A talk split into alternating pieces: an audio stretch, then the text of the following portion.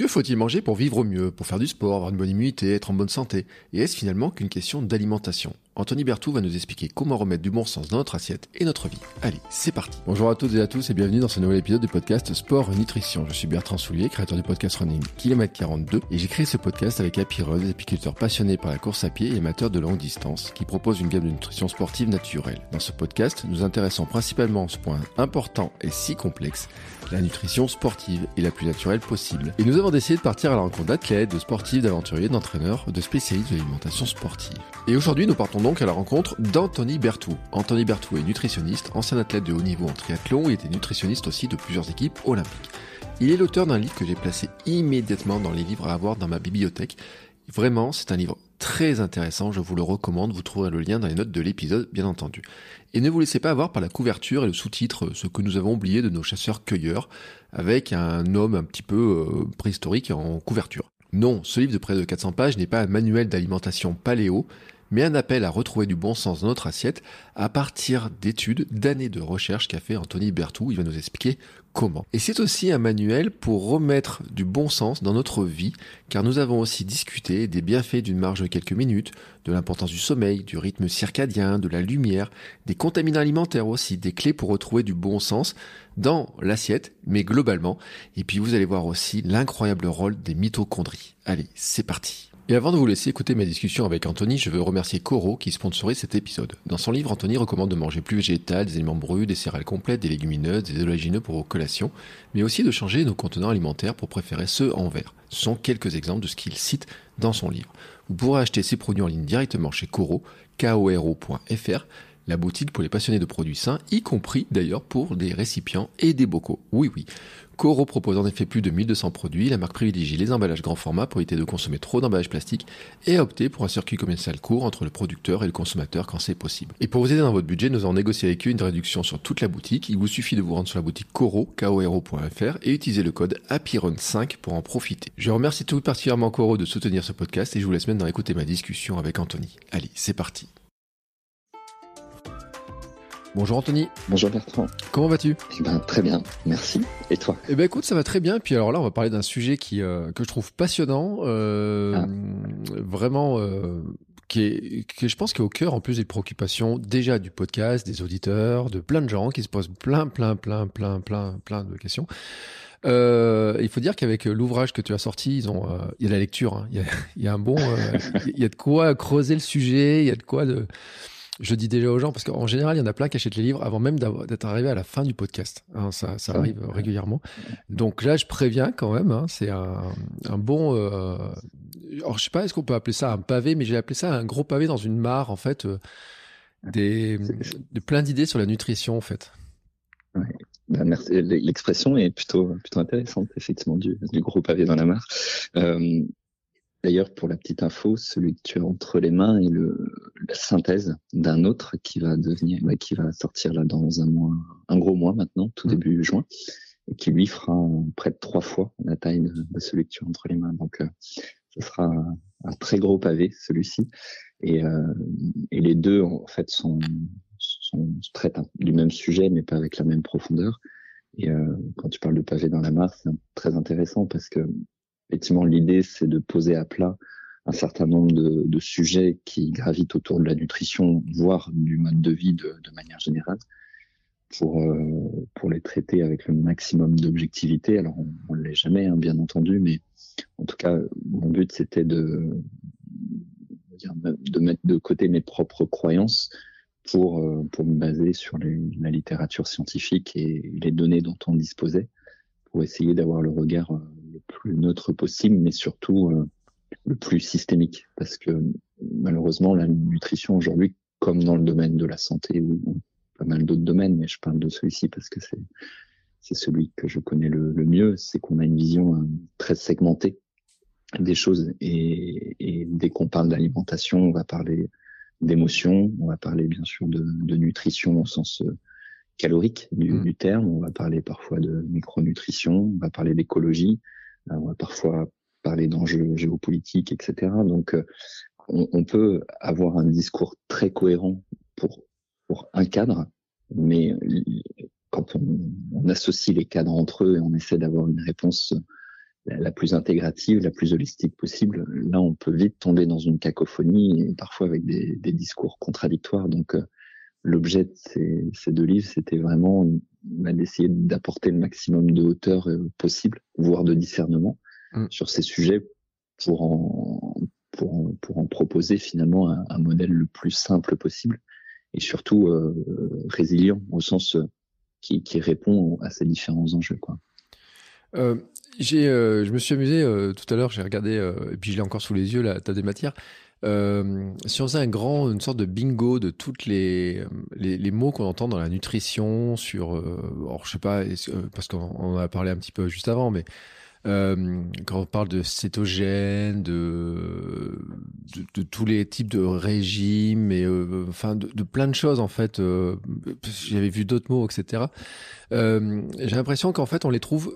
Alors je dis pas qu'on trouve tout dans le bouquin, dans le livre, mais qu'on trouve, il y a beaucoup de thématiques qui qui qui va, il va venir sur beaucoup de thématiques. C'est-à-dire que je vais pas dire que toutes les questions qu'on se pose sur finalement, est-ce qu'il faut qu'on mange de telle ou telle manière, est-ce que le cétogène c'est bon, un bon truc ou pas, est-ce que euh, parce que ça parle aussi, il y a le microbiote, il y a tout un tas de sujets. J'ai l'impression que vraiment, tu as tapé vraiment sur l'ensemble. Et euh, nous, on est très attachés à justement la vision d'ensemble.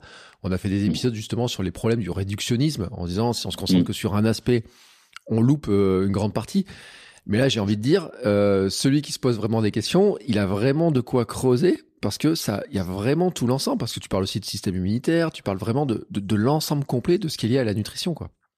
Oui, euh, merci déjà pour, pour, pour cette vision parce que c'est le but du, du livre et c'est aussi pour ça que j'ai mis beaucoup de temps à, à, en accoucher entre guillemets, c'est-à-dire que c'est un, un, livre qui m'a demandé euh, quasiment dix ans d'écriture, alors surtout sur celui qui va suivre, qui est la version euh, plus scientifique et plus développée mmh. que, que celui qui est déjà sorti, mais qui fait quand même euh, un peu plus de 400 pages. Il y a 2000 publications associées. Sur l'autre, il y en a plus de 10 000. Donc c'est effectivement un travail de, de fourmi sur sur les sujets que, que tu évoques parce que euh, encore une fois chacun peut parfois avoir son intérêt en fonction de l'indication, en fonction d'un contexte particulier. Mais euh, quand on s'intéresse à chacun de ces éléments de manière isolée, c'est ce que je disais tout à l'heure, on finit par en perdre un petit peu son, son latin, y compris en tant que professionnel de santé, voire la, la nutrition parfois.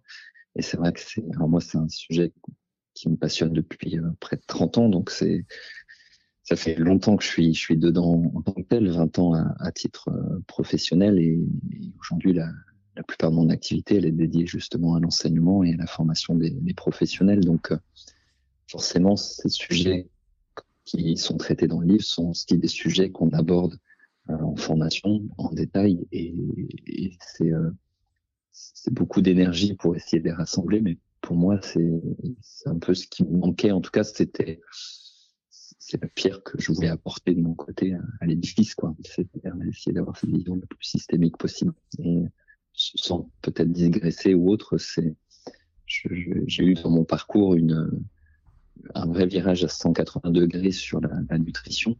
Alors j'en ai, je pense souvent trois révolutions nutritionnelles, mais une en particulier qui a été euh, lorsque j'ai commencé à enseigner à, à l'EPFL, donc à, l'école polytechnique de, de, Lausanne, sur les enjeux mondiaux de l'alimentation, les projections 2050. Et c'est vrai que là, j'ai pris, euh, j'ai pris une douche froide sur euh, toutes les, les, données de littérature vis-à-vis du, du, contexte climatique qu'on connaît, qu'on connaît tous de plus en plus au niveau médiatique, mais il y a une dizaine d'années, on en parlait encore relativement peu. Et euh, j'ai connu cette fameuse éco-anxiété et autres, et ça m'a ça m'a amené à, à, prendre beaucoup de recul sur euh, les discours nutritionnels, les recommandations qu'on pouvait proposer, même à titre de professionnel, mmh. dans un cadre thérapeutique ou, euh, ou de sport, si on parle de, de, nutrition du sport, parce que finalement la, la priorité de fond, elle est de, de, proposer un modèle alimentaire qui est tenable dans le temps, c'est-à-dire à, à, moyen et à long terme, sur une approche euh, collective, donc qui peut paraître abstraite parfois pour, pour beaucoup, et c'est logique, euh, plus qu'une logique simplement individuelle euh, de santé, même si les deux sont, sont importants, mais c'est vrai que moi j'ai eu un parcours euh, avant tout orienté justement sur, sur un axe thérapeutique et individuel, et là il fallait que j'envisage les choses de manière beaucoup plus euh, transverse et systémique sur, je parlais de géopolitique tout à l'heure, d'écologie et autres, et et c'est vrai que malheureusement, aujourd'hui, même en termes de santé publique, on n'a pas une, on n'a pas une, recommandation ou une, approche globale. C'est-à-dire que tu as, une approche toxicologique sur la part des contaminants dont on parle très peu malheureusement dans le monde de l'aliment et de la nutrition. Euh, il y a une part qui est écologique, il y a une part qui est nutritionnelle. Mais je dis tout le temps, quand tu es dans ton assiette, tu vas pas manger des nutriments, tu vas pas t'intoxiquer plus ou moins à certains contaminants, tu vas pas euh, avoir une démarche écologique. En fait, quand tu croques dans ta pomme, tu, tu, tu considères tous ces éléments-là. Et ce qui est juste incroyable en termes de recommandations, encore une fois de santé publique, je parle même pas à l'échelle individuelle, c'est que euh, on a des experts extrêmement compétents dans chacun de ces segments, mais on n'a pas une convergence des données pour en faire émerger en fait un, un modèle universel, euh, ne serait-ce qu'en termes de recommandations.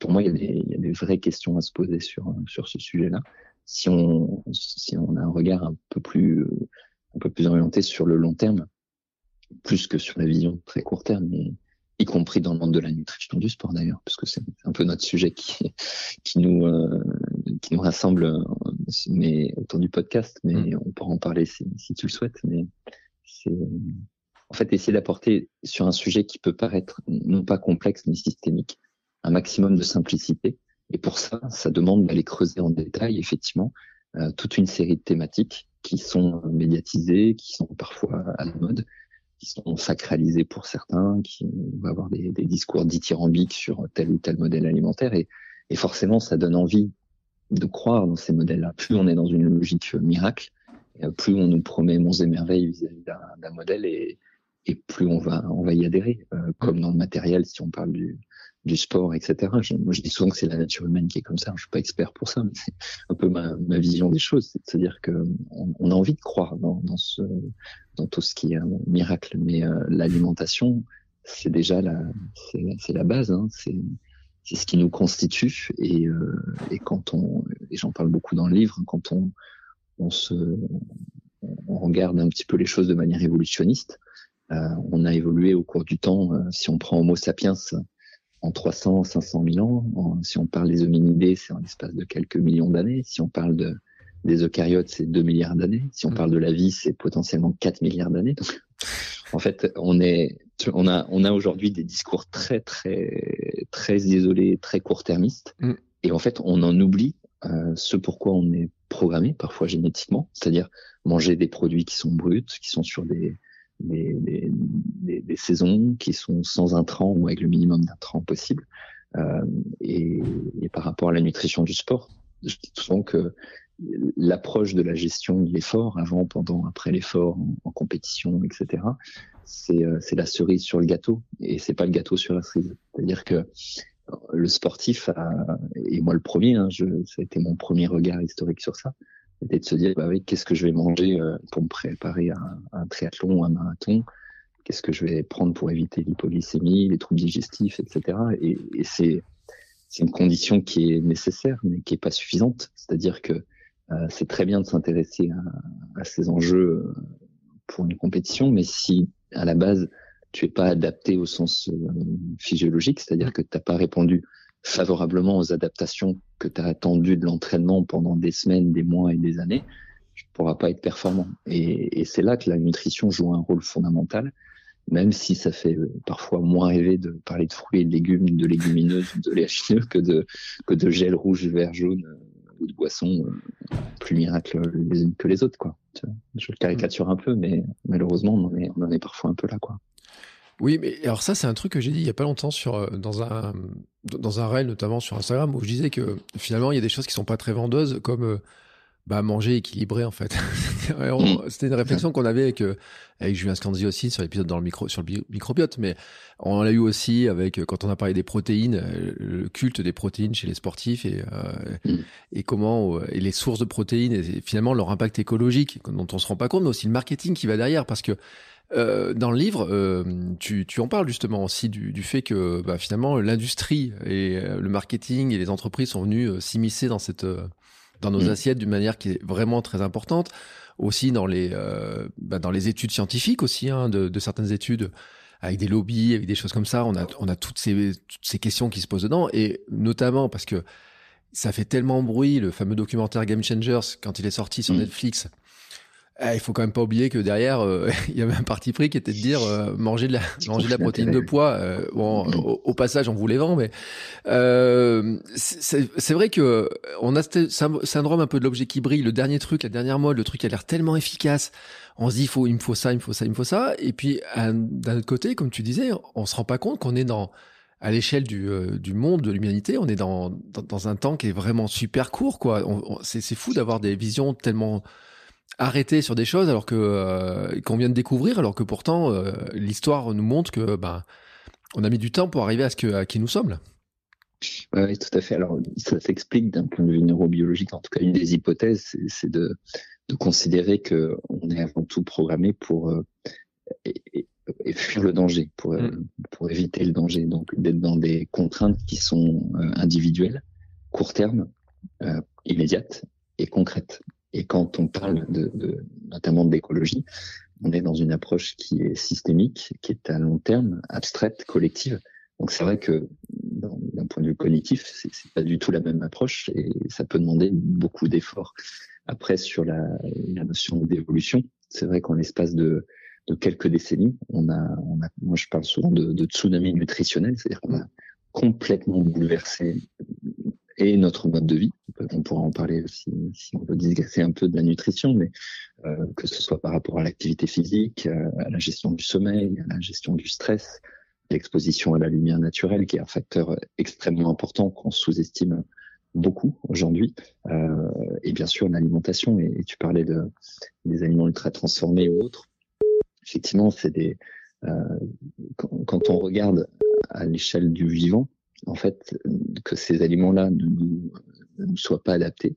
Euh, c'est juste du bon sens et, je donne souvent en, exemple une étude que, que j'avais beaucoup aimée qui est sortie il y, a, il y, a, un peu plus de deux ans maintenant, c'était en début 2020, donc trois ans même quasiment, c'était en juin je crois 2020 de mémoire, euh, dans Nature Food qui montrait, en fait les auteurs parlaient de la part sombre de l'alimentation, j'aimais beaucoup cette expression, parce qu'ils s'étaient amusés à regarder les, le nombre de composés qui étaient identifiés aujourd'hui dans les fruits et les légumes et associés à un effet biologique, voire thérapeutique particulier.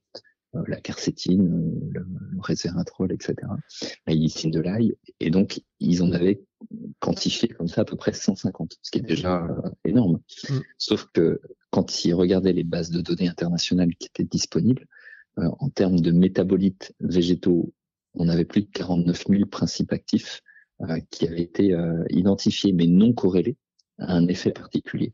Ce à quoi se rajoutaient en fait les, interactions et, quand on parle, tu parlais tout à l'heure de réductionniste, c'est-à-dire on, a complètement occulté et encore aujourd'hui pour certains l'importance de la matrice alimentaire, c'est-à-dire de l'organisation structurelle euh, du fruit, de, de, la tomate, euh, de la carotte, euh, de, en fait de l'aliment. Et cette organisation elle a un impact sur la vitesse d'assimilation, sur la biodisponibilité, sur des fois des effets d'agonisme ou d'antagonisme entre des, des, minéraux, des composés entre eux, euh, qui, est, qui est loin d'être anodine. Et en fait, quand on regarde juste d'un point de vue mathématique ou, ou quantitatif la, la, teneur de tel ou tel micronutriment, ça c'est complètement occulté. Et si on y rajoute un autre facteur qui est l'épigénétique, c'est-à-dire l'effet de, de, de l'environnement sur l'expression de nos gènes et donc l'effet de certains de ces principes actifs sur la modulation de nos gènes en fonction de notre prédisposition, et ben on se rend compte d'une chose, c'est que s'il y a une conclusion, c'est notre besoin d'humilité. On connaît très très très peu de choses aujourd'hui, et moi le premier, euh, de tout ça. Donc en fait, de se dire euh, tel aliment est bon pour la santé sous prétexte qu'il a telle quantité de macronutriments, voire même de micronutriments, parce que la, micronutrition est tombée exactement dans le même travers allopathique, symptomatique que, que le médicament parfois, alors qu'on a tendance à les opposer. Et, et oui, effectivement, les, les, micronutriments jouent les rôles essentiels, mais si le but c'est de les concentrer dans une gélule et d'avoir un effet parfois pharmacologique on, s'éloigne complètement d'une de l'effet de ce nutriment isolé bah, dans, l'aliment et de deux l'interaction de ce nutriment avec tous les autres qui sont présents dans l'aliment. Donc on a, on a on a un grand écart même scientifique en fait qui qui fait qu'on peut pas on peut pas on peut pas associer les deux. Et donc, ça nous amène vraiment à, beaucoup d'humilité. Euh, et bon, voilà, je, je pourrais aussi discuter longtemps de ça, mais je sais pas si j'ai répondu à ta question euh, ou ta remarque euh, à ce niveau-là. Mm. Mais... Si, c'est intéressant parce qu'on avait fait aussi des épisodes avec Anthony Fordet justement sur la fameuse matrice. Mm. Euh, Et puis sur bah, ça arrive des 3V, le manger vrai, euh, manger végétal, euh, manger de, de, se varier, manger de saison, tout ça, qu'on retrouve hein, d'une manière ou d'une autre aussi dans, dans, dans, une approche en se disant bah euh, parce que finalement, enfin, le titre du livre, c'est Du bon sens dans notre assiette, ce que nous avons oublié nos ancêtres chasseurs-cueilleurs. Euh. Eux, bon, ils n'avaient pas de frigo. Euh, il y avait des, enfin, il y a un environnement dans lequel ils baignent en fait. Donc, euh, ils avaient une, une certaine une, une, approche. On peut se dire, on peut se dire, le progrès nous a permis d'avoir plein de choses. Euh, d'avoir accès à plein de choses, de conserver les choses, de faire venir des choses du monde entier, de connaître plein plein de trucs. Mais euh, ça ferait un peu vieux grincheux peut-être de dire ça, mais est-ce que c'est vraiment une bonne nouvelle en fait? Bah, c'est ouais, une très bonne remarque. Euh, et puis le, alors le sous-titre, il se veut pas provocateur, mais euh, en tout cas, il se veut pas nostalgique de se dire euh, c'était mieux avant et, et, refaisons ce qu'on fait avant parce qu'aujourd'hui c'est c'est mauvais. C'est c'est juste de, de se poser la question de ce pourquoi on est programmé mmh. d'un point de vue euh, biologique, à quelle échelle de temps en fait les adaptations se sont mises en place et, euh, et dans quelle mesure euh, notre mode de vie aujourd'hui est, est, est, peu cohérent, voire incohérent avec ces adaptations? Et effectivement, bah, je, je, disais tout à l'heure, hein, si on, on parle de, de, de l'apparition des eucaryotes, donc c'est-à-dire quand les mitochondries ont commencé à, à prendre leur place au niveau cellulaire, et ça, ça a été une révolution nutritionnelle, bah, pas nutritionnelle, un peu, mais surtout biologique euh, majeur. C'est ce qui a, qui a fait un, un, un, bond considérable dans notre évolution. Euh, encore une fois, on est à 2 milliards d'années. Mmh. Quand on parle des chasseurs-cueilleurs, le paléolithique, il s'étale sur plusieurs centaines de, de milliers d'années. Et, et, effectivement, alors on n'avait pas de frigo, comme tu disais bien. On a, je disais, on n'avait pas de sel parce que, le, le, par exemple, en termes de conservation, le sel est apparu très tardivement. Alors il y a des hypothèses notamment près des océans ou autres où on aurait justement euh, euh, su utiliser un petit peu le sel à ce niveau-là, mais euh, je, faisais la digression par rapport à la notion de conservation, c'est-à-dire que on mangeait, ou nos ancêtres mangeaient ce qu'ils avaient à disposition, ce qu'ils trouvaient, et avec une, énergie euh, parfois très importante pour accéder à cette alimentation. Mmh. Donc le, le, le, le, coût énergétique de l'accès à l'alimentation était loin d'être anodin. Et, euh, et d'ailleurs, il y a, y a tout un, un, un pan de, de, théories évolutionnistes autour de ça qui sont très intéressantes sur le, la, la place de ce qu'on appelle l'effet Hermès, c'est-à-dire du stress sur l'adaptation. C'est-à-dire qu'en gros, euh, l'adaptation se met en place parce que on va venir stresser euh, le, fonctionnement cellulaire. Et si ce stress est, bien quantifié, il est, il est local, il est contrôlé, il va créer des adaptations qui vont être positives à long terme. C'est le propre de la performance quand on parle du sport. Hein. C'est quand on, on, fait des entraînements, on n'a qu'un but, c'est mmh. d'être masochiste au niveau biologique, d'aller se stresser pour créer des adaptations qui vont nous être positives à, à moyen et, et, long terme.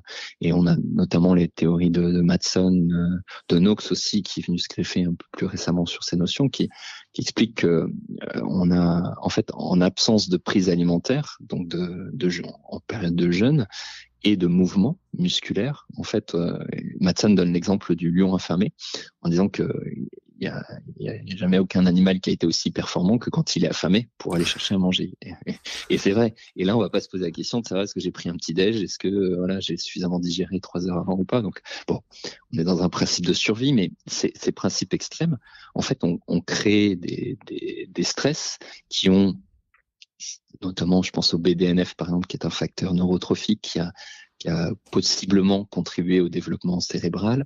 Euh, quand on fait du, sport, en fait, on crée euh, une production de ce qu'on appelle des exerkines, c'est-à-dire de, plein de, molécules dans les différents organes qui ont un but d'adaptation. Et en fait, quand on est en absence de prise alimentaire, euh, notamment de, jeunes, on va accentuer ces phénomènes-là, voire on va en produire d'autres. Et c'est très intéressant parce que si on le rapporte à notre modèle de vie aujourd'hui, on a toujours peur d'être en manque, mm. on a toujours peur de tomber en hypoglycémie, etc. Et c'est vrai que si tu regardes les choses à court terme dans le cadre de la performance, une hypoglycémie sur un marathon, ça va être, ça va être plus que délétère, c'est évident. Maintenant, rapporté à l'échelle du temps et de l'adaptation, bah, finalement, la répétition de ces épisodes euh, peut amener aussi à, à, devenir plus plus performant. Et, et sans cette vieux grincheux, comme tu disais tout à l'heure, c'est euh, aujourd'hui on a créé une une société de confort en fait euh, à plein de niveaux et, et c'est très positif pour énormément de facteurs. C'est là où il s'agit pas du tout d'être euh, nostalgique, mais en fait une des conséquences de ça, c'est que on ne se met plus en stress biologique où on, crée des, des, adaptations qui, qui, là, créent des stress plus profonds. Et on n'a plus de stress aigu, au sens où euh, bah, la plupart d'entre nous, on mange à notre faim et c'est parfait. Euh, on va on va plus besoin, on n'a plus avoir besoin de bouger parce que on travaille derrière un, derrière un ordinateur à longueur de journée, on a nos voitures, etc. Donc on n'est plus dans le besoin du, du mouvement. Euh, on a des stress qui sont plus euh, qui, ne sont plus aigus et, et majeurs parce que on, on risque pas de mourir euh, en sortant de, alors on peut hein, en sortant de la rue, mais mm. le risque est beaucoup moins important que quand on se faisait chasser par un mammouth ou je ne sais quoi.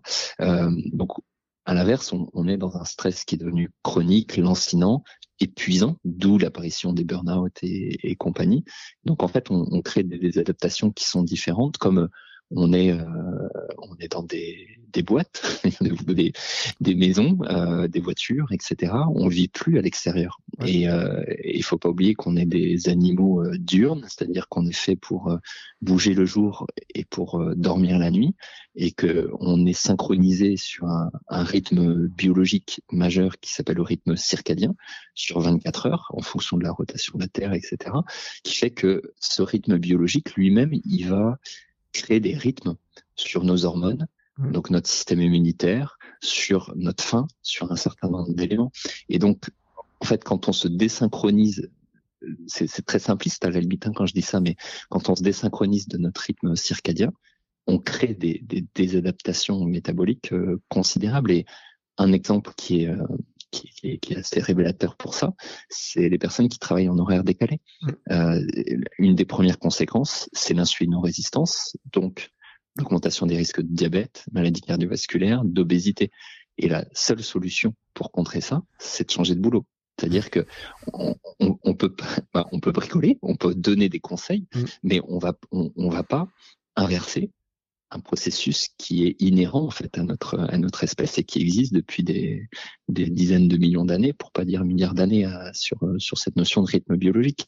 Donc en fait, euh, c'est là où on voit le décalage en fait avec du bon sens, c'est-à-dire que il s'agit pas d'aller euh, d'aller redevenir chasseur, dormir dehors et et d'avoir faim tout le temps, mais juste de se dire est-ce que je peux dans la société de 2023 euh, simplement mettre en place des, petites choses qui sont finalement cohérentes, en tout cas pour moi, et, et, qui sont de manger des produits qui sont bruts, de saison, euh, locaux, sur des circuits courts, avec le moins d'intrants possible, de bouger, Mm. de faire du sport, mais et, je pense que tu as dû en parler sans doute dans, dans, un de tes podcasts, mais on parle beaucoup aujourd'hui des sportifs sédentaires mm. et en fait la, la, distinction entre la sédentarité et le manque d'activité physique.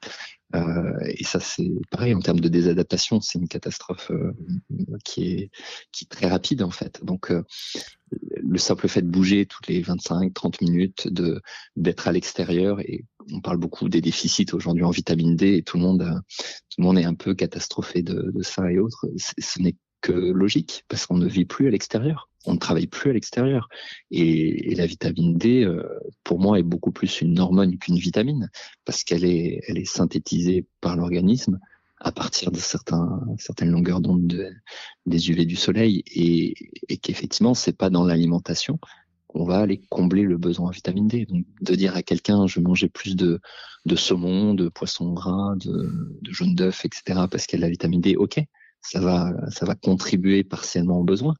Mais le sujet de fond est pas de se dire je dois prendre une, goutte euh, de 2000 ou 3000 huiles par jour de vitamine D pour combler mon déficit. C'est de me dire dans quelle mesure je peux bouger suffisamment à l'extérieur.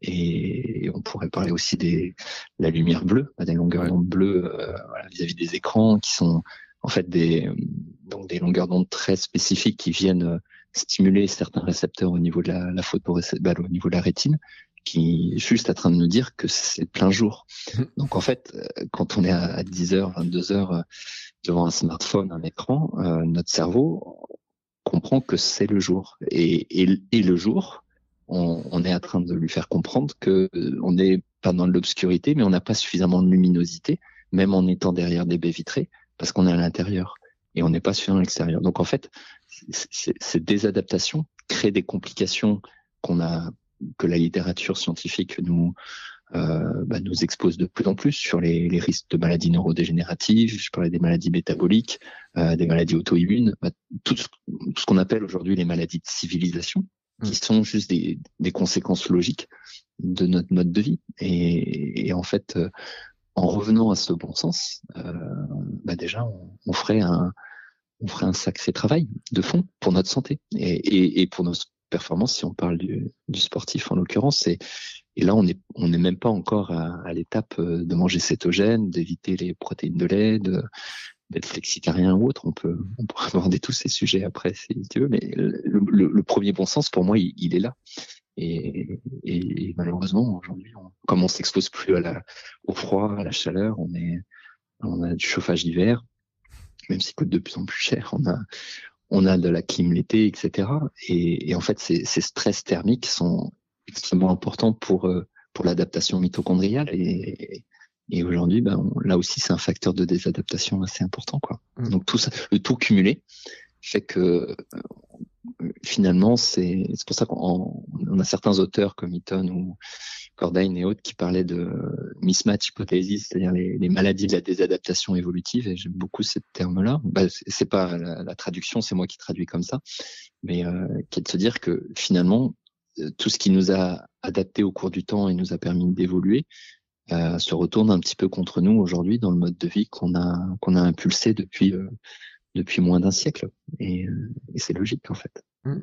Euh, bon, tous ceux qui écoutent euh, Kilomètre 42, Sport Nutrition, euh, mes podcasts, savent que ces thématiques-là, on en a parlé beaucoup. Parce que moi-même, en fait, j'en étais victime de la, cette fameuse sédentarité. C'est-à-dire que, pour, pour ceux qui le savent, mais enfin, ceux qui écoutent le savent, moi, je courais tous les jours. Et en fait, je me suis pas rendu compte qu'à un moment donné, j'avais des douleurs qui étaient dures, en fait, que même en courant tous les jours, j'étais sédentaire. Et euh, quand j'ai fait le bilan de ma sédentarité, j'ai dit mais oh, le temps que je passe assis sur ma sur ma chaise, euh, comme disait Nathalie Simon, on n'est pas des cupettes, on n'est pas fait pour être assis sur notre, notre cul toute la journée. Et il y a un moment donné, oh, donc on a fait des épisodes de la minute perf aussi avec Laure, on a parlé de la sédentarité, on l'a rediffusé il y a pas longtemps parce que c'était vraiment important de dire justement ces petites pauses de 30 minutes. Moi, j'ai revu mon rythme, mon organisation, j'ai revu euh, bah, le fait de, de, me lever, le fait d'avoir déjà un bureau debout, tu vois, de, de, de, faire des choses comme ça, de sortir, de. Il y a des gens qui disent, des fois, ils me disent, mais t'es dehors, tu marches une heure, tu cours une heure, tu fais du vélo, etc. Et ils sont presque inquiets, en fait, de savoir, mais t'es pas mmh. fatigué Et je leur dis, non, mais depuis que j'ai trouvé ce rythme qui est moins sédentaire, mes douleurs ont disparu. En fait, j'avais euh, j'avais mal au dos, j'avais une hernie, j'ai des sciatiques, j'avais des courbatures, des sortes de courbatures. On se rendait compte c'était la vitamine D, donc j'étais euh, euh j'avais des j'ai eu de trucs de vitamine D en permanence. Enfin, il y avait un moment donné en fait où euh, et puis alors je remercie d'ailleurs c'est un, un, kiné, je vais, je vais le dire ostéo, c'est Thomas Laure Blanchet qui me dit mais il me dit euh, ton problème, en fait, c'est la sédentarité. Il va falloir que tu bouges plus à un moment donné. Alors, ça tombait après une opération, mon opération du genou, où là, vraiment, j'étais contraint de pas trop bouger. Mais le, le, le, moment où je me suis rendu compte de ça, en fait, ça m'a changé mais toute mon organisation, tout ce qui est en train de changer, et je me rends compte à quel point c'est important. Et tu parlais du sommeil. Le jour où j'ai lu aussi le livre, euh, comment il s'appelle, euh, Pourquoi nous dormons, enfin qui est traduit en français sur Pourquoi nous dormons, qui explique tout l'impact hein, de la lumière, où ça passe, comment ça fonctionne, etc je me dis, on a plein d'infos, on a plein d'études, on a plein, plein, plein de choses. Et pourtant, sur Internet, encore là, tu vois, euh, l'autre jour, on regardait un gars, euh, il dit, bah, dormez que 4 heures, ça suffit. Euh, un autre, il dit, mangez que des patates. Un autre, il dit, euh, d'un autre, ils vont dire, trempez-vous dans le froid. Alors après, bien sûr, on a fait des épisodes sur le sujet, la respiration, etc. Mais c'est toujours pris un peu séparément, toutes ces histoires-là, en fait. Pour ça, tout à l'heure, on disait, on parlait de réductionnisme, etc. Mais euh, l'approche vraiment globale, globale, euh, à part dans quelques documentaires et qui passe un peu pour des illuminés en plus, hein, des fois de temps en temps. Euh, on a du mal à la voir quand même parce que euh, on a l'impression que le changement est peut-être un peu trop énorme à faire que que même on la société nous empêche un peu de le faire. Des fois, je dis, on est dans une société où il faudrait presque mettre un peu de côté pour arriver à, vraiment vivre comme il faudrait vivre. Bah c'est le sujet de fond. Hein. C'est dans, dans, quelle mesure la, la, société dans laquelle on est aujourd'hui euh, est adaptée à, ces besoins dont on parle. Ou après, on peut, on peut inverser la question aussi. Mais en tout cas, euh, quand, quand, tu parles de cette vision un peu isolée, de chaque facteur sur l'hypoxie par le froid, bah les, bains froids, sur l'adaptation à la chaleur, sur le jeûne, sur euh, la notion de, lumière, d'activité physique. Euh, tout ça, ça converge malgré tout vers un point commun mm. qui est ce que je citais tout à l'heure, qui est la mitochondrie. C'est-à-dire que moi, c'est un peu mon, mon, dada biologique et je l'ai vraiment exploré en, en détail et j'en parle beaucoup d'ailleurs dans, dans, le livre et dans l'autre encore plus. Mais c'est de voir que c'est quand même un, un organite qui est, qui est extraordinaire en termes de moi j'appelle ça le hub biologique, c'est-à-dire c'est un centralisateur, un coordinateur incroyable euh, de tous les stimulus, stimuli euh, qu'on évoque tout à l'heure. Et alors on, le sait par rapport aux nutriments, si tu manges des graisses, des protéines, des glucides, etc., ton adaptation mitochondriale va pas être la même. Et c'est toutes les pas toutes, mais une partie des théories qu'on a sur aujourd'hui. Euh, bah, Est-ce qu'il faut manger cétogène chez le sportif d'endurance? Est-ce qu'au contraire, il faut être sur un modèle hyperlucidique. Si tu es cétogène, tu te désadaptes sur euh, certaines filières, inversement. Et, effectivement, et, et, tout ça, ça se comprend quand c'est isolé. Et on pourra parler aussi peut-être là-dessus de, bah, des, des, marqueurs génétiques qu'on commence à, à utiliser sur notamment les APOE pour voir que en fait, en fonction de notre génétique, on a une prédisposition plus ou moins forte à manger, par exemple, cétogène ou manger glucidique. Mais si je mets ça de côté, euh, je reviens à la mitochondrie, c'est elle qui va euh, être le chef d'orchestre, en fait, en fonction des, des types de nutriments qu'on va avoir. Euh, sur la lumière, on, on, parlait de la lumière bleue, et en fait, sa capacité de venir inhiber la mélatonine, qui est l'hormone de l'induction du sommeil, qui est directement euh, pas métabolisé, mais en tout cas qui est, qui, est coordonné par l'activité de la mitochondrie. Sur la mitochondrie, on a des, ce qu'on appelle la cytochrome C oxydase, c'est-à-dire des photorécepteurs à la lumière rouge ou proche infrarouge. Donc euh, c'est juste incroyable quand tu mm pense qu'on a en moyenne 300 à 400 mitochondries par cellule. Après, c'est très variable en fonction du type cellulaire. Donc, tu multiplies par quelques dizaines de milliers de milliards. Donc, ça fait un, un certain nombre de mitochondries qui, qui, en fait, qui sont réceptives à la lumière naturelle. Mm. Et, et, donc, quand tu dis, euh, quand tu parles de sédentarité et ton exemple à, très juste titre, ben, en fait, en disant à quelqu'un euh, va, va marcher une demi-heure euh, dehors et eh ben, marcher une demi-heure, ça veut dire qu'il y aura du mouvement musculaire, mm. donc il y aura un stress mitochondrial, il y aura une exposition à la lumière, il y aura effectivement du coup une synthèse de vitamine D. Alors en fonction de la saison, bon, on peut discuter après du, des, des nuances à ce niveau-là, mais de manière générale, on aura cette synthèse, on aura une oxygénation qui sera pas la même, on va réguler davantage l'appétit. En fait, on va mettre en branle toute une cascade de, de réactions qui sont là aussi notre bon sens biologique.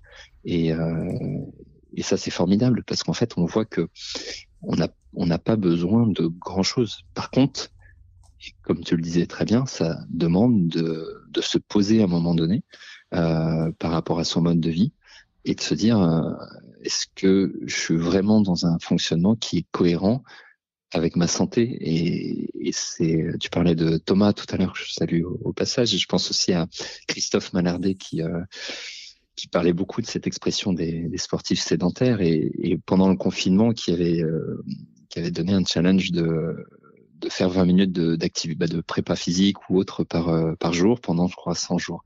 Et, euh, je me rappelle d'une anecdote qu'il avait donnée à ce niveau-là en, en, précisant que si on n'était pas capable de se, de se donner 20 minutes par jour sur, euh, sur ces exercices-là, c'est qu'il y avait un, un, vrai problème sur notre mode de vie. Mm. Et, et j'ai trouvé ça tellement pertinent, c'est pour ça que je me permets de, de le citer, parce que c'est exactement la même chose sur l'alimentation. Aujourd'hui, on dit euh, j'ai plus le temps de cuisiner, etc. Alors, il n'y a aucune, euh, il y a aucun aspect moralisateur derrière ça, parce qu'effectivement, on est dans un modèle sociétal où on n'a plus le temps de, de rien, on a on a nos transports, on a le, le stress du, du, travail, etc., qui fait que on, on, peut ne plus du tout effectivement avoir de temps ni pour bouger, ni pour cuisiner, mm. et parfois même pour manger. C'est-à-dire que les le, temps minimum pour déclencher de la satiété au niveau de la mastication, c'est 20 minutes. Donc en fait, si euh, on est sportif, on va faire notre entraînement de, de, natation, notre sortie à pied entre midi et deux, etc. Parce que c'est le seul moment où on peut le faire et qu'on avale un sandwich ou un plat en cinq minutes derrière. Et eh ben, on va finir le sandwich, on va finir le plat par convention, parce qu'on l'a rempli euh, à telle hauteur euh, au niveau du tupperware euh, le matin, mais absolument pas par un phénomène de régulation biologique de notre sensation, sensation de faim. Mm. Donc, c'est des vrais sujets de fond, comme pour l'approche écologique. Hein, on est exactement dans les mêmes dans les mêmes aspects. C'est de se dire, bah, en fait, jusqu'où je suis prêt à aller dans mon mode de vie pour redéfinir des priorités par rapport à, ma santé, voire à, la biologie. Et, euh, et c'est pas simple parce que parce qu'aujourd'hui on est on est souvent à l'opposé de, ça. Donc ça demande un effort euh, avec un pas parler de disruption, mais en tout cas une rupture très forte. Et, et c'est vrai que des fois la stratégie des petits pas est, souvent est souvent la plus adaptée parce que forcément, si on regarde euh, l'Everest euh, du haut, euh, ça, peut paraître insurmontable. Maintenant, si on se dit juste, je mets un pas devant l'autre et, et, petit à petit, je vais créer des adaptations qui font que bah, je vais, je vais évoluer de manière significative. On peut se retourner et, se dire après quelques quelques années, voire quelques mois, bah j'ai fait quand même une sacrée évolution. Donc, je crois que ce qui est important à mon sens, c'est c'est de placer le curseur en fait de, de l'évolution, du changement euh, par rapport à ses propres capacités, ses propres contraintes, sa propre santé. Parce que là aussi, hein, de, de, dire à quelqu'un de prendre des bains froids, de faire un jeûne, de, de faire X euh, séances d'entraînement, etc. Euh, selon sa capacité initiale, et euh, eh ben le, curseur de la, du stress métabolique peut être beaucoup trop important. Ce fameux principe d'Hormèse qui fait mmh. que en fait, euh, le stress, il est dépendant non seulement du stimulus, mais il est dépendant de celui qui le reçoit et de sa santé. Et, plus on est en pleine santé, plus on aura une amplitude de stress possible euh, important, et, moins on sera en bonne santé, et, plus on devrait être progressif. Donc, euh, il ne s'agit pas de faire une révolution directe, mais simplement une, une évolution par petits pas adaptée à, à chacun. Quoi. Ça, je crois que c'est c'est important parce que ça peut vite faire peur comme discours si on si on si on écoute ça de manière assez euh, brute quoi, sans se dire euh, comment je peux le le mettre dans mon cadre personnel qui est mon mode de vie. Mmh. Mais c'est pour ça, moi, je dis, moi, alors moi, j'ai une philosophie euh, qui s'appelle SAM, c'est sommeil, alimentation, mouvement. C'est mon truc que j'applique. enfin, voilà, j'ai mes trois curseurs. Euh, je me suis rendu compte de ça il y a quelques années. C'est ce qui m'a permis de perdre 30 kilos. Hein, quand, même, au final, reprendre le sport, de plus aller voir mon médecin.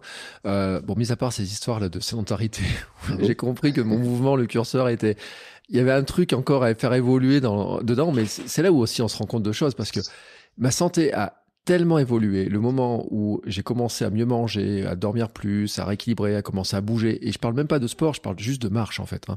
Mmh. euh, de descendre du bus plus tôt, de pas prendre le bus pour aller à certains endroits, de prendre un vélo, euh, des trucs comme ça qui étaient basiques où je me suis mis à enregistrer mes podcasts en marchant aussi à une époque, euh, enfin, euh, enfin prendre des, réfléchir en marchant, prendre tous mes appels téléphoniques en marchant, des, des choses qui qui paraissent rien comme ça dans le truc. Déjà, moi, l'impact était tellement énorme. Alors après, bien sûr, à force de creuser, on, trouve toujours des nouveaux trucs pour optimiser, pour aller plus loin, pour trouver d'autres choses, etc. Mais c'est vrai que la stratégie des petits pas, on se rend compte qu'il y a, y a des accélérateurs qui sont incroyables. Euh, je reviens sur ce fameux livre sur euh, pourquoi nous dormons, mais à un moment donné, il dit que le sommeil, quand on se rend compte qu'en dormant plus, c'est le meilleur des dopants et qui coûte rien.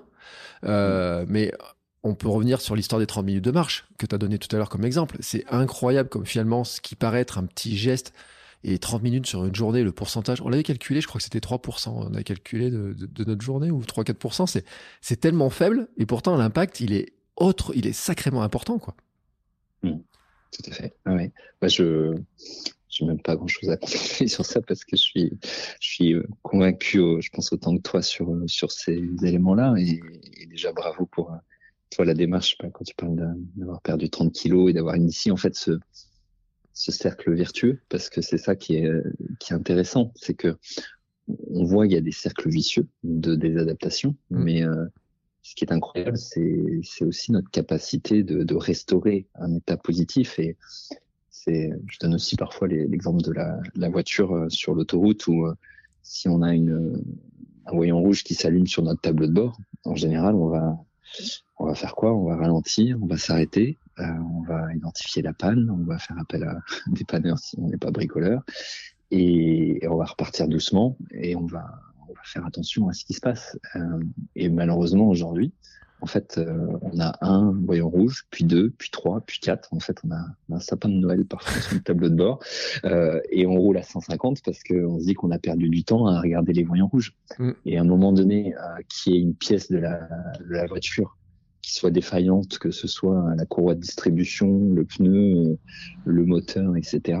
Et eh ben, si on pousse un peu le trait, on peut le voir comme quelque chose de salvateur parce qu'on est, on est nous-mêmes pas capable de s'arrêter dans, dans, cette euh, inertie ou cette cinétique qui fait que un moment donné la maladie elle est aussi là pour euh, pour montrer qu'il y a, il y a une désadaptation telle qu'on n'est plus capable en fait de vivre dans ces conditions et c'est souvent la, la maladie en fait qui nous mmh. amène à, à revoir notre mode de vie ou là toi tu parlais de, de ta prise de poids ou pour certains ça a des troubles articulaires etc c'est à dire qu'il faut arriver au stade de la souffrance euh, pour prendre conscience. souvent, hein, pas tout le monde, et, et, tant mieux pour ceux qui n'y sont pas passés par là. Mais après, quand on est passé par la maladie et autres, on, on voit les choses aussi, euh, maladies ou, ou des, des, troubles divers, mais on voit les choses euh, différemment parce que, en fait, on se rend compte que euh, c'est très simpliste quand je vais dire ça.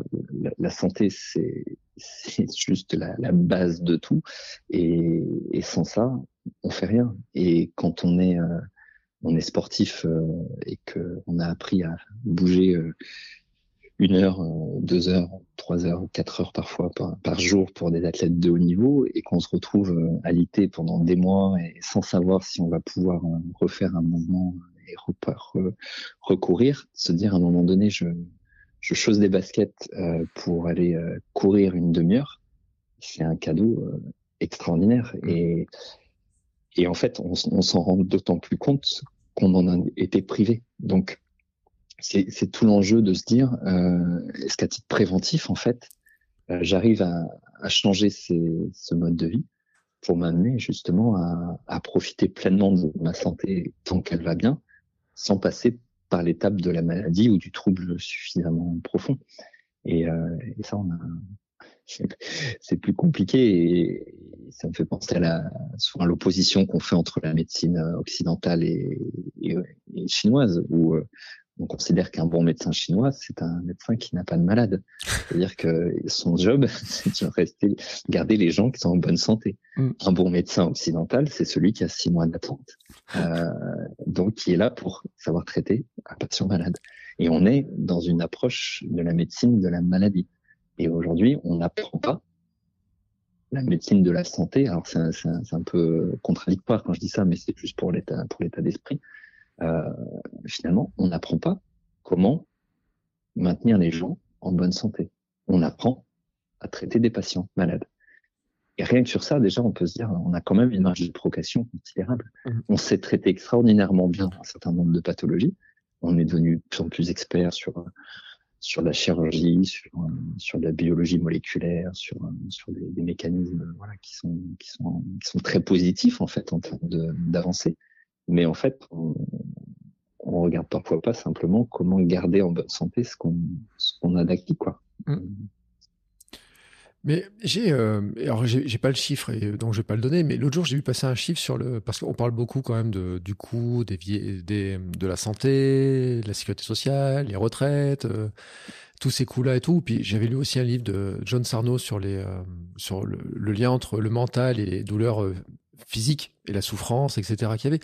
Il donnait des chiffres aussi aux États-Unis qui montraient que le nombre de maladies qu'on pourrait éviter par des fois par euh, prendre en compte certains mots euh, qu'on peut avoir euh, sur le mental, sur le stress, sur, sur, sur, tout un tas de choses, c'est que en fait, on dépense des sommes incroyables pour soigner des, tout un tas de maladies, compenser des arrêts maladie, tout un tas de choses comme ça.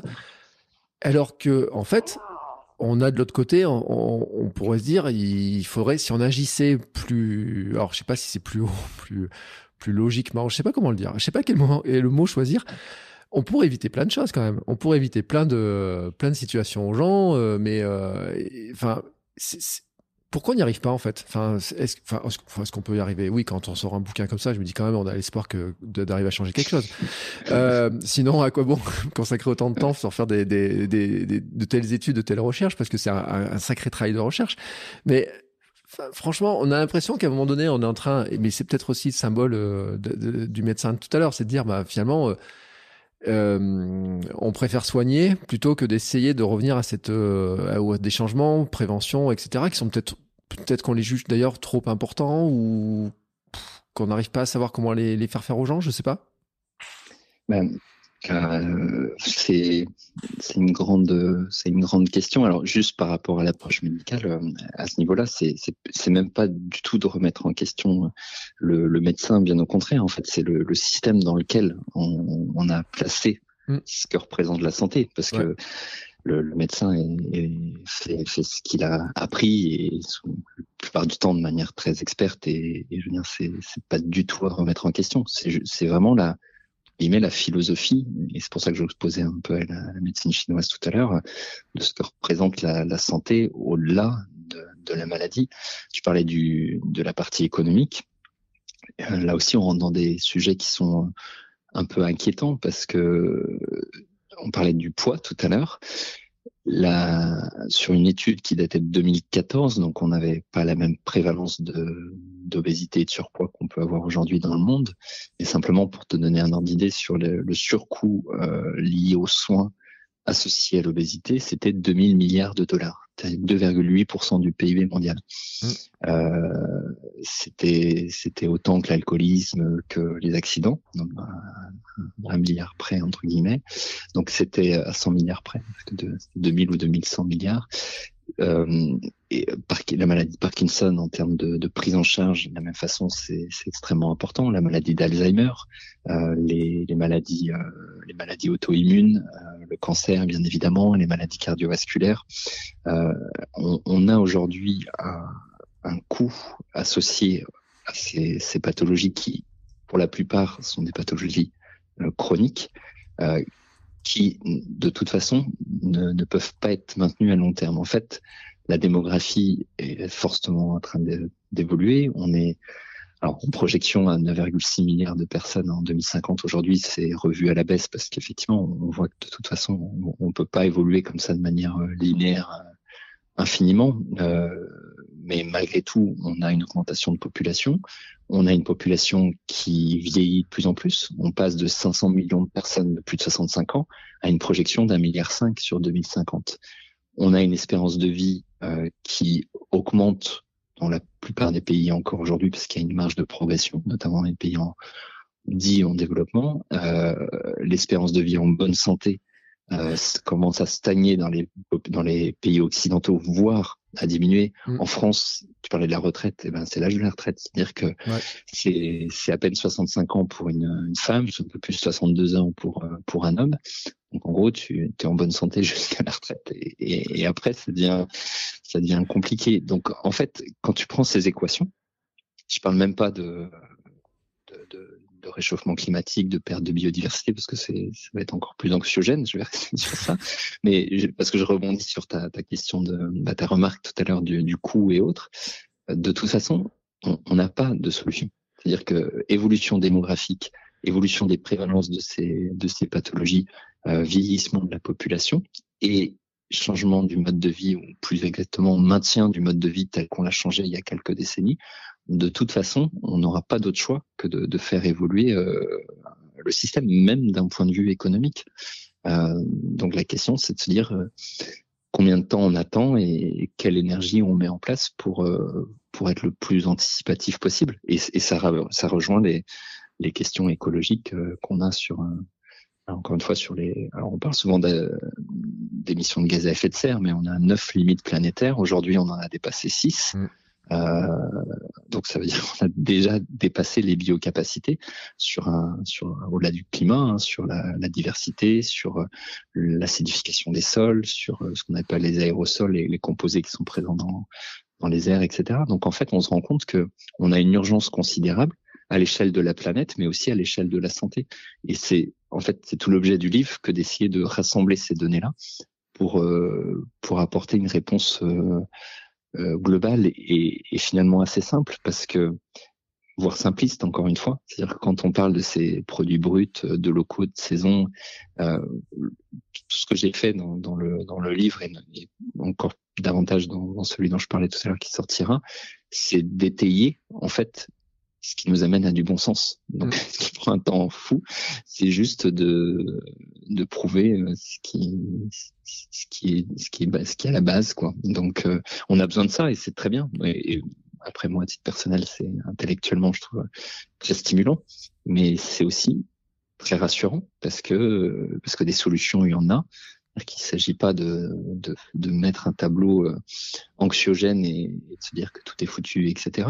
C'est au contraire de, de se dire euh, on a tout pour agir. On a bien sûr besoin de, de décisions collectives, politiques, etc. Ça c'est certain. Mais à l'échelle de l'individu, de soi-même déjà, on peut faire beaucoup de choses. Mmh. Et, et je trouve que c'est c'est là où la notion de responsabilisation est, importante, euh, autant pour soi dans sa santé individuelle que pour les impacts qu'on aura à côté. Et, euh, et, si on attend de se dire que il faut que tout le monde le fasse en même temps ou que on va pas le bouger parce que parce que le, chinois, l'américain, le suédois ou, le, le sud-africain fera rien, bah, là on est sûr que ça fonctionnera pas. Donc euh, et bon, je, je, fais une petite digression sur ces aspects systémiques collectifs, mais parce que pour moi, ils sont très liés à, à notre santé individuelle et à ce que tu évoquais tout à l'heure. Mm. Et, et, je pense que si on attend du système euh, euh, je, médical, je vais pas dire médical, mais d'un système de santé publique, etc., euh, de nous faire évoluer à ce niveau-là, bah, peut-être qu'on pourra attendre euh, très longtemps. Mais euh, ce qui nous nous appartient, c'est de se dire bah oui, je vais peut-être euh, faire évoluer mon alimentation. Comme tu le disais tout à l'heure, je vais me mettre à bouger davantage.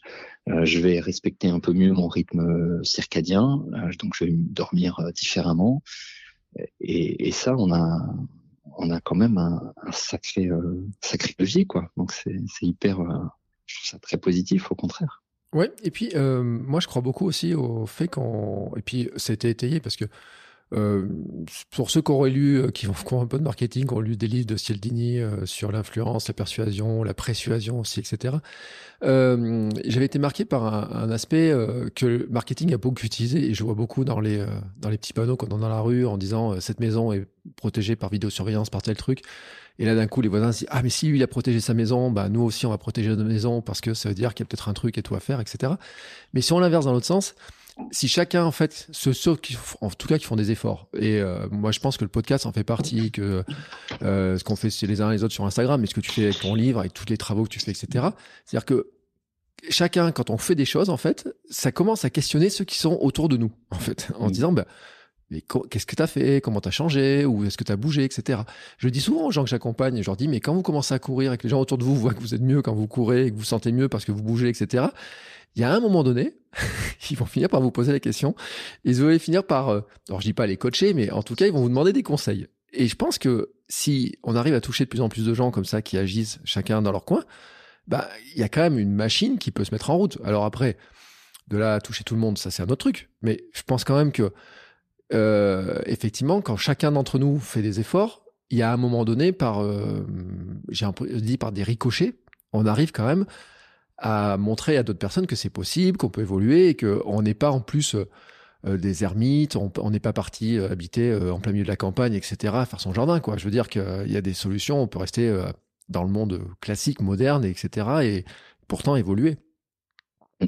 Bah c'est, en fait, ça me fait penser à, à deux choses à ce niveau-là. C'est déjà euh, dans dans, la, dans le fait de conforter ce que, ce que tu évoques. Alors là, je parle de la partie alimentaire, mais on a plusieurs euh, publications qui nous montrent que, autant d'un point de vue euh, écologique que nutritionnel, les, les deux facteurs d'influence les plus importants dans le changement, c'est un, les leaders d'opinion, donc mmh. ce qu'on va effectivement entendre au, au, sens médiatique et médiatique du terme et, et, et, les personnes en qui on a confiance entre guillemets. Et de deux, c'est le cercle de premier niveau de l'entourage. Donc effectivement, si toi tu fais, tu, tu montres entre guillemets un, un, exemple, c'est le meilleur moyen pour inciter euh, un premier cercle à changer, qui va en amener un deuxième, etc. Donc en fait, on, on, on, on pense systémique, on pense euh, entre guillemets très grand, mais on voit que souvent l'action, elle est, elle est, elle est très individuelle, locale, et c'est ça encore une fois qui, euh, qui est rassurant. Et alors le deuxième point, c'était plus sur une, une petite boutade à ce niveau-là, mais c'est vrai que si tu es déjà hyper athlétique, que tu cours 2h20 au marathon, que tu manges mmh. parfaitement bien, que tu as une hygiène de vie irréprochable, la personne qui est à l'opposé, qui te regarde, je suis pas certain qu'elle va se dire, OK, bon, c'est plus ça va.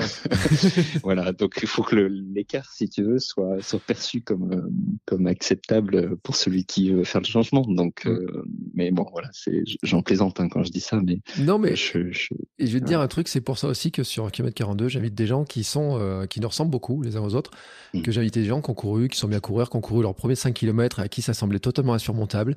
Euh, certes, j'ai des gens, des athlètes, etc. Mais souvent, on a du mal à se reconnaître dans, dans les athlètes de très haut niveau parce qu'en en fait, ils ont des modes de fonctionnement qui sont particuliers, puis ils ont un mode de vie, ils ont des... Même si on se rend compte que des fois, il y a quand même dans, dans, dans l'iceberg, je pense notamment à la nutrition, parce qu'on a eu quelques invités, on se rend compte qu'en nutrition, il y a des athlètes euh, qui, qui visent les Jeux Olympiques qui sont pas si calés que ça quand même sur certains domaines et c'est très très très surprenant.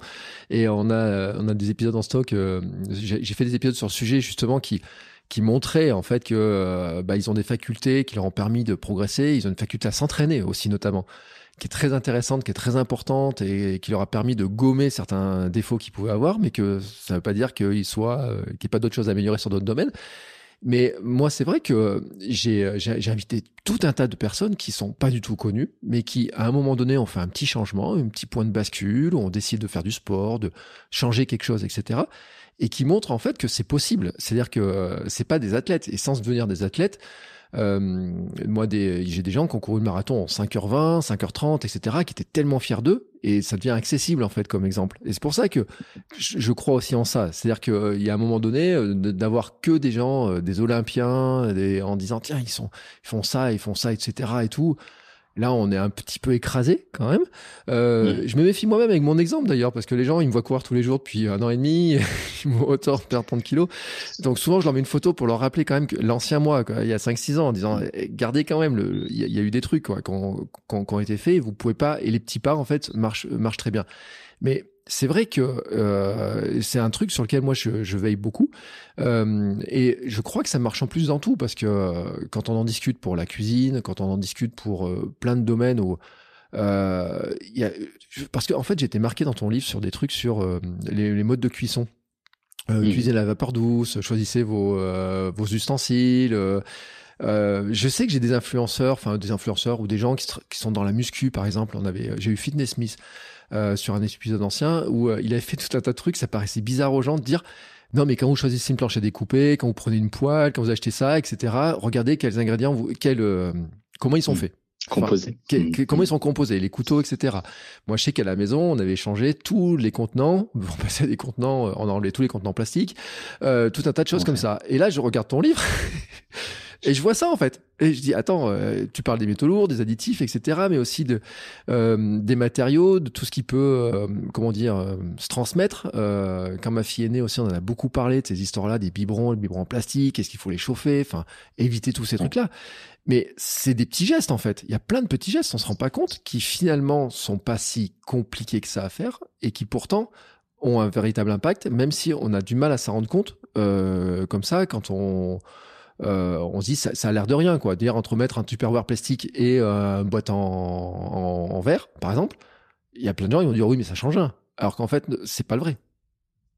Exactement. Alors, et, d'ailleurs, c'est pour ça que le petit livre entre guillemets fait 400 pages, que je dois en faire 1200, euh, parce que bah, si tu prends chacun de ces sujets et que tu veux les étayer un minimum, et eh ben au final, euh, oui, ça, ça, demande du développement. Mm. Et, et c'est, on en revient toujours à cette vision la plus systémique possible, parce que encore une fois, quand tu quand tu manges une tu as fait une ratatouille, et eh ben ta ratatouille, tu l'as effectivement euh, découpée d'une certaine façon, tu as conservé tes aliments d'une certaine façon, euh, tu les as cuits d'une certaine façon, avec un ustensile d'une certaine façon, d'une certaine composition, et, et, bien sûr que tout ça, ça, ça influence sur euh, ce qu'on va ingérer, donc sur notre santé. Et malheureusement, on a cette, euh, encore une fois, cette vision très, très réductionniste de, de l'aliment par rapport à, sa composition en macro, voire en, micronutriments. Et euh, quand tu parles des ustensiles, par exemple, souvent quand on évoque les, les, poils anti-adhésives, où en fait aujourd'hui c'est devenu euh, l'ustensile indispensable pour quasi tout le monde. C'est-à-dire mmh. que on n'arrive plus à cuire des œufs sur le plat euh, ou faire une omelette dans une poêle en inox mmh. parce que euh, on s'est habitué à, à, à, utiliser du téflon, téflon qui contient ce qu'on appelle du PTFE, du PFOA, donc des termes un peu barbares mais qui sont des déjà des, des catastrophes d'un point de vue écologique. Alors le PFOA, on l'a interdit depuis 2020 en France, ça a été le cas de, avant dans d'autres pays parce qu'on sait que c'est un, un cancérogène qui est, classé hein, par le CIRC, donc la structure qui, classe les risques de, de 1 à de 2A, 2B, bon bref, en fait en termes de, de probabilité de risque, euh, d'estimation de risque vis-à-vis du, de, cancer en général ou de certains cancers. Donc ce composé a été supprimé et remplacé aujourd'hui par du GNX ou par d'autres composés qui amènent exactement au même problème. Tu parlais du, du plastique, euh, bah des, des biberons où effectivement on a, on a, on a, on a plusieurs études qui nous montrent que la répétition de, euh, de la température, bah de, de chauffer le biberon, de le mettre au lave-vaisselle, etc., crée une migration et alors, on a interdit les phtalates. Après, on a dit c'est sans BPA, sans bisphénol A. On a rajouté quoi? Des bisphénols F, des bisphénols, bisphénol S, qui sont tout aussi problématiques que le bisphénol A. Mm. Sauf qu'on va te vendre euh, une grosse étiquette en te mettant c'est sans bisphénol A. Et, et dans ton cas où tu as utilisé des, des récipients en verre, par exemple, mm. c'est vrai que, bah, encore une fois, ne serait-ce que d'un point de vue écologique et d'un point de vue des, des contaminants, sur les, les, microplastiques, sur on parlait des bisphénols, des phtalates, on a toute une série de, de composés qui sont pas très sympathiques entre guillemets, qui peuvent migrer, et notamment certains qui sont liposolubles. Donc, euh, quand on garde des, des plats qui sont des, des, repas, pas des repas, mais des, des plats au sens euh, qu'on a mijoté, des recettes euh, qui sont riches en graisse, par exemple, on peut avoir une migration plus importante à ce niveau.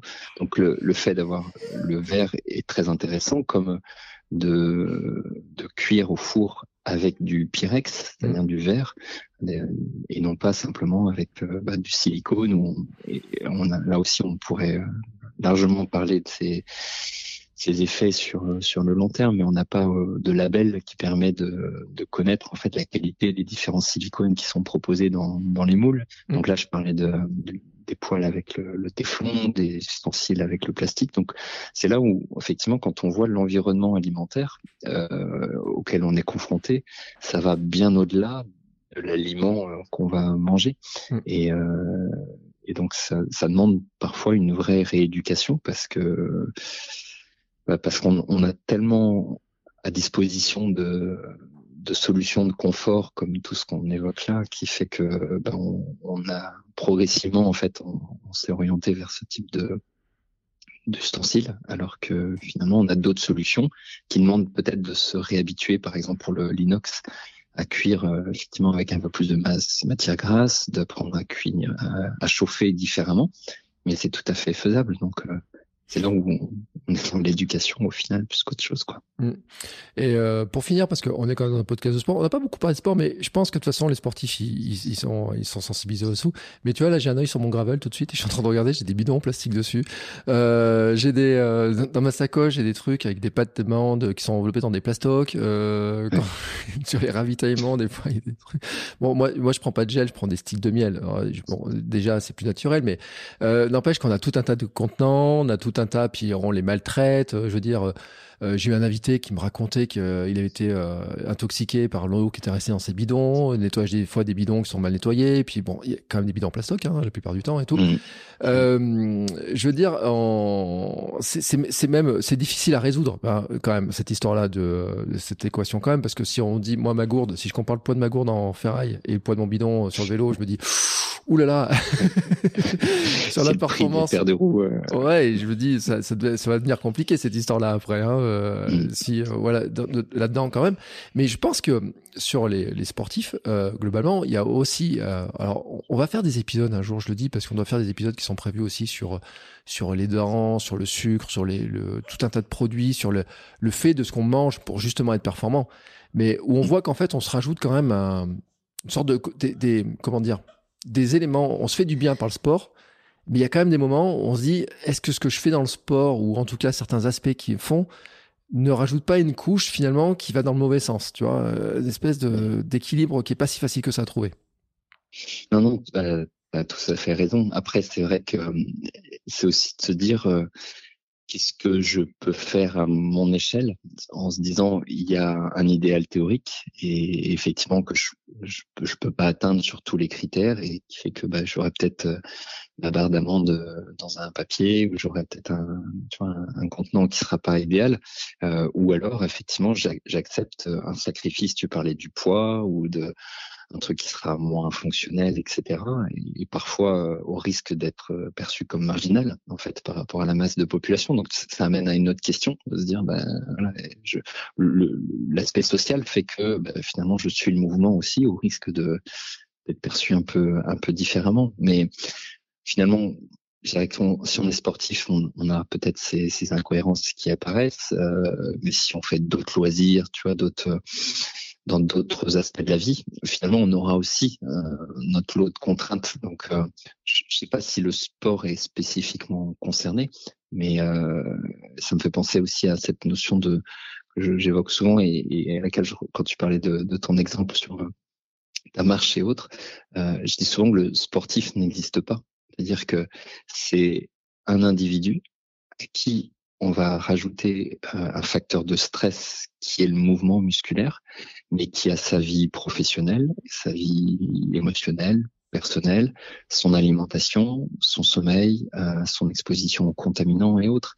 Et en fait, ça, ça amène au sujet de la planification de l'entraînement, de la personnalisation, parce que un même plan d'entraînement chez un même individu en fonction que cet individu soit en forme, mange bio à la campagne, dorme bien, tu vois, mm. un boulot euh, tranquille, euh, et, la, même personne qui soit divorcée, soit papa, maman, et qui euh, qui se réveille cinq fois dans la nuit, qui crée sa boîte, etc., qui mange un peu entre guillemets n'importe comment, qui en ville et est exposé à plein de contaminants, et eh ben le stimulus de l'activité physique n'aura absolument pas le même effet, alors mm. qu'on est chez le même individu.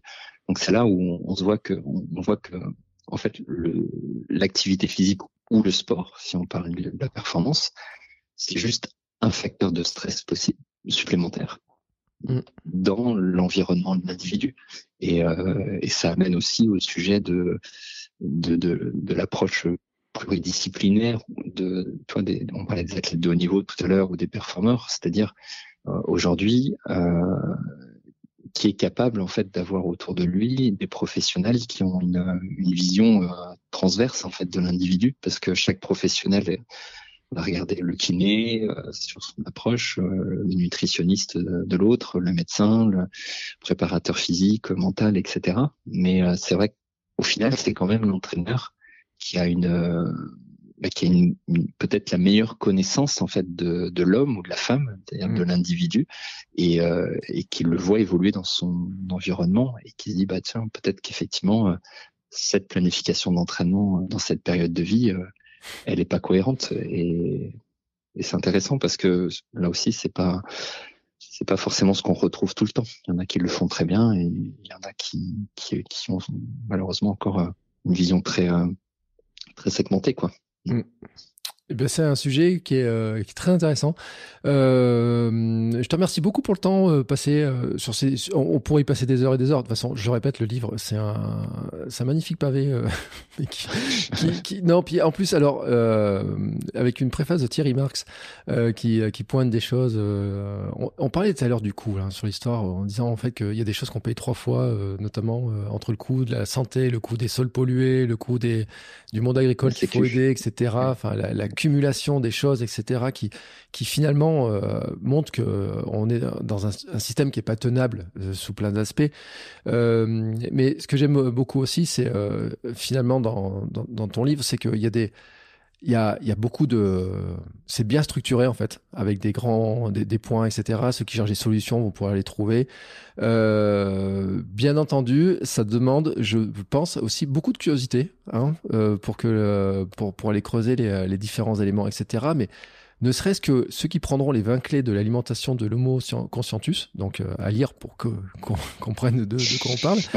Je pense que déjà que si on applique les 20 les, les 20 points, moi j'ai regardé tout à l'heure par curiosité, je me suis dit mais combien j'en ai appliqué là-dedans? Et j'étais assez content quand même. tu vois, je me suis dit Et alors? Ça, donne ah, quoi? Enfin attends, euh, bon des fois la, la conscience de l'alimentation, c'est avec mon mes carrés de chocolat, tu vois, je suis je suis je fais un petit clin d'œil à une autre sweetreuse parce qu'on a parlé des protéines. Il faudrait qu'on parle du chocolat et de, de l'impact du cacao, du chocolat dans, sur, la planète. Parce que ah vu la quantité de chocolat que je mange, des fois je regarde la tablette, je regarde leur truc, je me dis oh là là, attends mais qu'est-ce que tu fais? Euh, Mais la mastication, les aliments bruts, le végétal, tu vois, etc. C'est des choses sur lesquelles euh, même le, brut, tu vois. Et je me regarde dans ma liste, dans la liste des trucs, je me dis, tu vois, même la cuisson douce, euh, tout. On avait passé à la cuisson douce il y a, il y a, il y a deux trois ans avec, avec ma femme, on était passé là-dessus je me dis bon, j'ai quand même fait un, gros chemin parce que je me rends compte de là où j'étais et je me rends compte en fait de tout ce que j'ai fait. Donc ça m'a rassuré en fait, tu vois, sur, sur l'histoire. euh, mais je pense que pour ceux qui se posent des questions, ça vaut vraiment le coup d'aller creuser, de voir un petit peu les choses, etc. Et puis qu'on sort vraiment de, de cette approche là qu'on parlait, de très réductionniste, de dire est-ce qu'il faut ça Est-ce qu'il faut supprimer euh, le gluten Est-ce qu'il faut supprimer le lait Est-ce qu'il faut ça, ça, ça, ça, etc. Euh, c'est vraiment une, une, vision très très large qui est euh, vraiment très intéressante. Euh, et puis, bon, les gens vont découvrir que j'aime bien le titre, les arbres à cornflakes n'existent pas. Ou les fontaines à coca. Ouais, les arbres à pâtes, etc. Tous ces trucs n'existent pas. Euh, non, puis tu parles aussi des calories vides, tu parles aussi de, de boire de l'eau. Hein, euh, combien de calories on boit aussi Moi, j'en je, parle tellement de ce truc-là. C'est un truc qui a changé ma vie aussi de boire de l'eau. Euh, ce qui paraît tellement hallucinant quand même de dire ça, hein, de dire je bois de l'eau et, euh, et ça paraît bête comme ça, et pourtant, ça fait partie de, la base. Euh, je te remercie beaucoup pour le temps passé avec moi. Bien entendu, je recommande à tout le monde euh, de te suivre. Alors, D'ailleurs, alors le livre, euh, on le trouve dans toutes les librairies. Hein, c'est publié chez Domaine du possible Actes Sud, donc c'est un gros éditeur, etc. le livre suivant, il sort quand? En juin, tu m'as dit?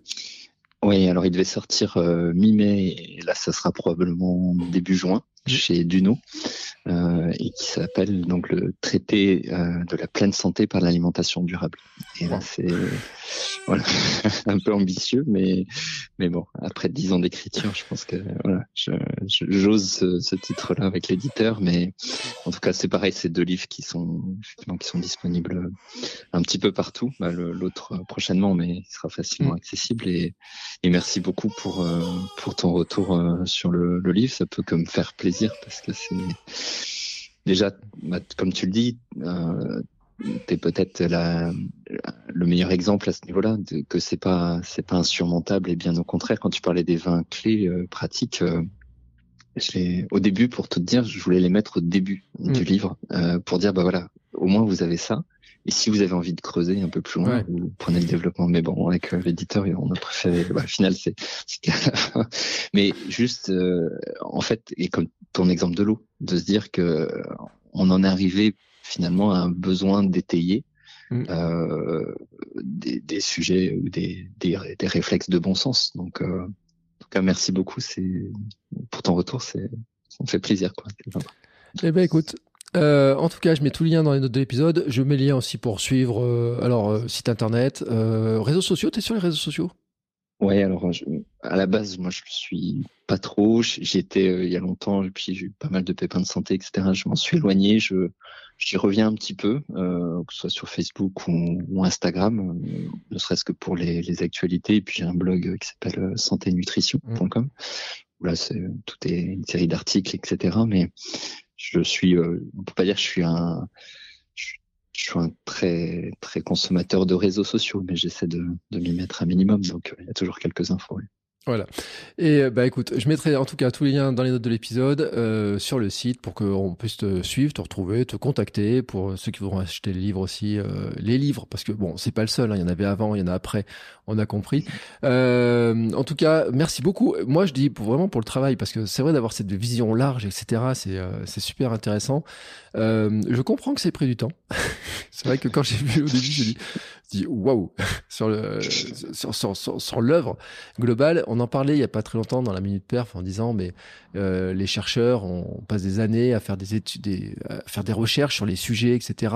De d'aller creuser parce qu'il faut vraiment être une, la passion pour aller chercher euh, toutes ces informations là pour faire un travail d'une vie hein, sur certaines choses, etc. Et c'est un peu comme ça que je le vois en fait quand tu me dis euh, la, la, le volume, le temps, etc. Mais je pense que c'est vraiment pour ceux qui veulent vraiment creuser le truc et c'est le cas de nos auditeurs. Euh, c'est vraiment un livre à rajouter dans sa bibliothèque.